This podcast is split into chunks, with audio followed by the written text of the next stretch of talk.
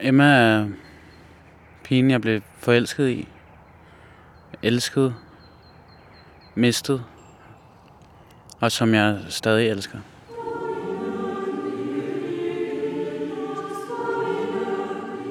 For et par måneder siden viste min barndomsven Vitus mig et brev, som er skrevet til en pige, der hedder Emma.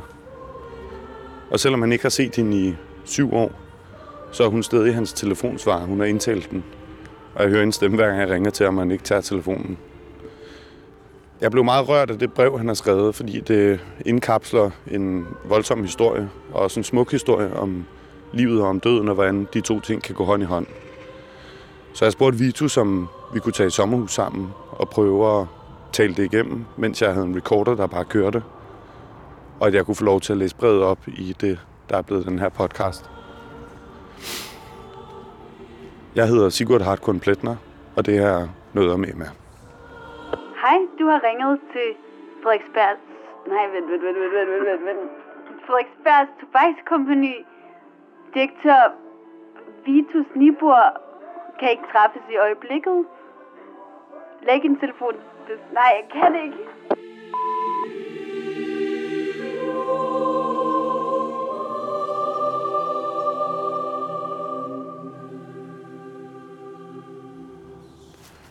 I forhold til at fortælle historien om, om brevet Ja. og det, der skete, er det et meget naturligt sted at starte, eller et naturligt spørgsmål at stille lidt. Hvem er Emma, som du har skrevet det til?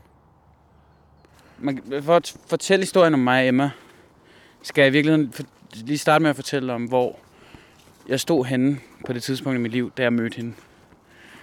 Jeg var kærester på det tidspunkt med en pige, der hed Sara. Og vi havde været kærester i et lille år. Man kan sige, det var... Vi var egentlig ret forskellige, og på en eller anden måde havde vi også mødt hinanden i kraft af vores forskellighed. Øhm, jeg havde ikke nogen plan. Jeg vidste ikke, hvad jeg skulle, og jeg vidste ikke, hvad jeg ville, eller jeg havde ligesom ikke besluttet mig for noget som helst egentlig. Og Sara, hun var øh, min modsætning på den måde, at hun var ligesom pigen, der gik på CBS og altid havde en plan, og altid vidste, hvad hun skulle. Og altid var fuldstændig klar over, hvad det var, hun havde gang i. Og man kan sige, at det var sådan en, en, en usagt ting, eller sådan, men jeg tror begge to, vi var klar over, at det ikke var, øh, hvad kan man sige, farmor børn og hus og, og hund og bil og alt sådan noget. Øhm, det ville ende med med os.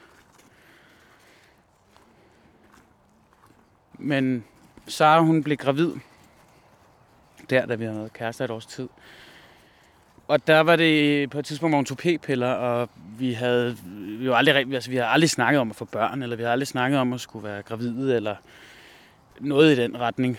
Og jeg var slet ikke i, i, et sted selv, hvor det var noget, jeg overhovedet kunne finde på at overveje.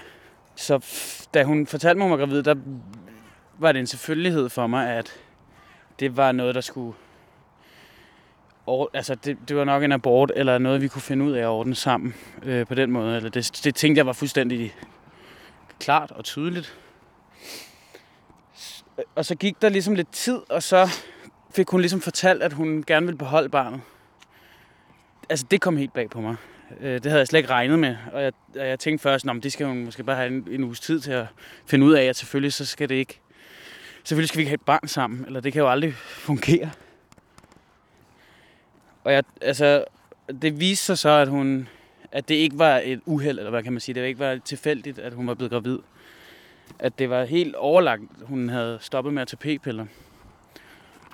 Altså, hun fortalte mig, at hun øh, havde været til lægen, og havde fundet ud af, at hun havde øh, arvæv på den ene æggestok. Og derfor ville jo, hvad kan man sige, jo ældre hun blev, eller jo længere tid der gik, jo sværere ville det være for hende at blive gravid. Og ud fra det havde hun taget beslutning om at blive gravid hurtigst muligt, og gøre det med mig. Og- hun har selvfølgelig ikke fortalt mig det, fordi hun vidste godt, at hvis vi havde snakket om det, eller hun havde fortalt det, så var det aldrig noget, jeg var gået med til, eller jeg ville, så var det aldrig sket. Øhm, så hun gjorde det ligesom, hvad kan man sige, bag om ryggen på mig, eller uden at drage mig ind i det. Øhm, og det, det var tydeligvis ikke noget, jeg kunne gøre noget ved, eller ændre, for nu var det ligesom sket. Øhm, jeg, jeg, altså, jeg kan jo snakke om det her i timevis. Øhm, men det var sådan, at vi, mig og Sara, vi skiltes der. Vi gik fra hinanden, og Sara skulle have et barn, og det skulle jeg ikke. Det skulle jeg ikke være en del af. Og det, altså det er som sådan en anden historie, men det er vigtigt i forhold til, hvordan jeg havde det, og hvor jeg stod, da jeg mødte Emma.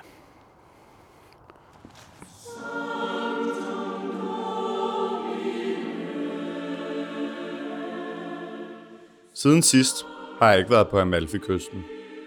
For selvom jeg godt ved, at det blot er endnu et af de steder, hvor du ikke er, så er det eneste sted, hvor jeg endnu ikke har fået det bekræftet.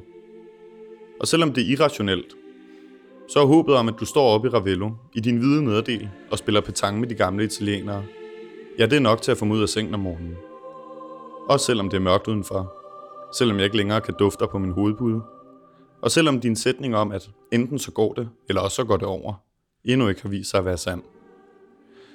Den lille usikkerhed, der ligger i, at jeg endnu ikke har været dernede, og bekræftet fravær, efterlader også et lille håb. Og selvom det hverken er meget eller nok, så er det stadig håb. Og det er svært at holde til at være menneske uden det.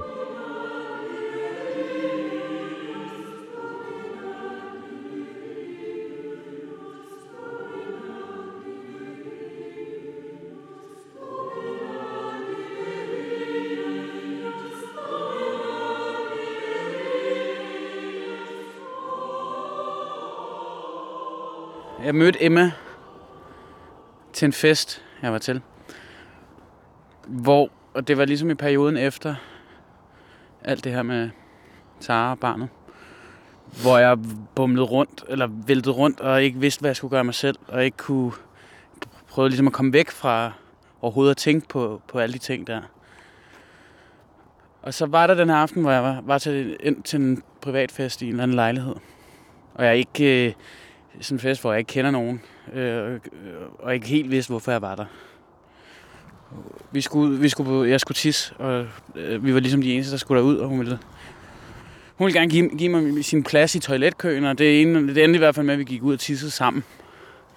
Og det var den her lille østjyske pige, som var et, et hoved lavere end mig, og hun havde sådan en smil i øjnene. Det lyder også plat, når jeg siger det sådan, men hun, der var bare noget, altså der var sådan noget specielt over hende, og det var lidt ligesom, vi havde mødt hinanden før, eller vi allerede var venner, og det endte med, at vi sad i køkkenet og drak shots, og vi fandt sådan nogle sindssyge gamle flasker øh, sprut på køkkenhylden, som vi skiftes til at udfordre hinanden i at drikke. Og det, og det var også svært at beskrive, men jeg kan bare huske, på et tidspunkt kastede op i munden, og det så hun godt. lige gå ud og tisse sig, og man sidder og kaster op i køkkenet. det er fandme romantisk. Ja, ja men, det, men det, var det, det var helt vildt romantisk på sådan en total underlig måde, som jeg slet ikke havde set komme. Og vi, det fortsatte ligesom bare, eller sådan, vi legede underlige lege, altså vil du hellere lege, kender du, vil du hellere lege, ikke? Ja, ja. Vil du helst have tis, sved eller spyt, sæd, sædspyt. Det er også, det er lige meget, men altså vi, lige pludselig sad vi nede ved søerne, og og snakkede om svaner og om øh, fuglene i Danmark. Eller, og vi endte med, at øh, der er sådan en karaoke shawarma bar på Nørrebro, hvor de råber det op i sådan en karaoke mikrofon. Og det hele var ligesom, der var sådan en underlig skævhed over det hele, og hun på en eller anden måde passede hun lidt, at hun, hvis nogen stod foran mig, så kiggede hun mig ind i brystkassen, hvis man kan sige sådan. Det kan man godt sige. Det er ret faktisk meget sådan, man kan sige det.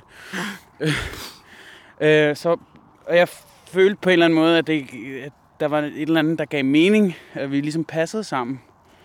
Uden at det var, altså det var ikke, fordi jeg var faldet ned, øh, at hun slog benene sådan helt væk under mig. Hun vækkede din interesse, kan man måske sige. Ja, det kan man godt sige.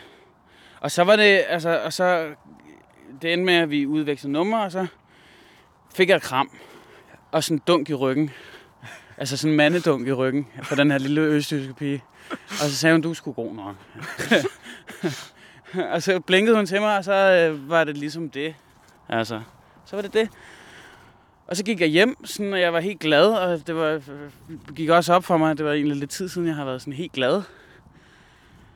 Og jeg endte med at øh, ligge i min seng og falde søvn, og det var strålende. altså, strålende.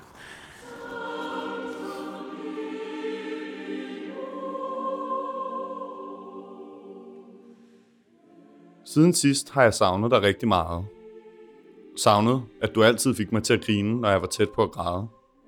Savnet din hånd mod min nakke, når vi sad sammen på en bænk ved søerne og navngav svanerne. Jeg har savnet måden, du brummede på, lige før du faldt i søvn, og dit forvirrede, men tilfredse smil, hver du vågnede op. Jeg har savnet at kigge på dig, uden du lagde mærke til det, og tænke, at du var et af de sjældne mennesker, der trækker fra i en verden, der insisterer på at lægge til.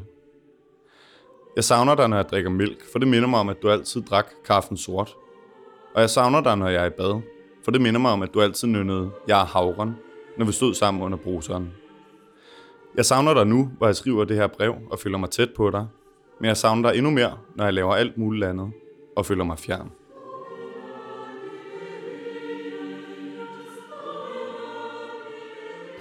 Dagene efter festen, der havde det... Det, var, det, det, altså det er lidt ligesom, når man har siddet i et køkken i, øh, i lang tid, og m har kørt, og man så slukker den. Og lige pludselig så går det op for en, hvor meget den har larmet. Man har bare ikke lagt mærke til det, før det holdt op. Og det var, sådan havde jeg det dagene efter. Det var ligesom, da jeg fundet sådan en stillhed, at, at hun havde givet mig en stillhed. Fra alle mulige ting. Altså både det med Sara, men alle mulige små ting, der ligesom havde larmet inde i mit hoved. Og jeg gik lidt og håbede på, at hun, om, at hun måske ville skrive til mig, eller tage fat i mig, eller, for hun virkede også som en, som pige, som en pige, der kunne finde på det, ikke? Være den, der tog initiativ. Også fordi jeg, jeg stadig, eller på mange måder var lidt lammet. Jeg ikke kunne finde ud af at gøre ting.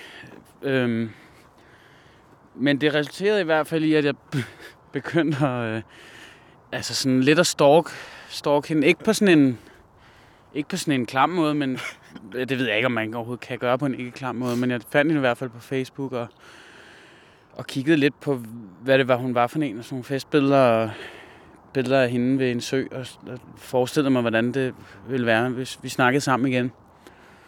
Men det, det skete ikke. Altså, hun, hun ringede altså ikke, eller skrev. Ja, det var... det havde været nemt. Så det endte med, at jeg skrev en besked til hende, hvor jeg skrev, øhm, Hej Emma, har du nogle gode råd til sådan cirka, hvad man skal stille op med sig selv, hvis man går og er, er lost, og ikke ved, hvad man skal gøre af sig selv? Øh, VH, Vitus fra festen.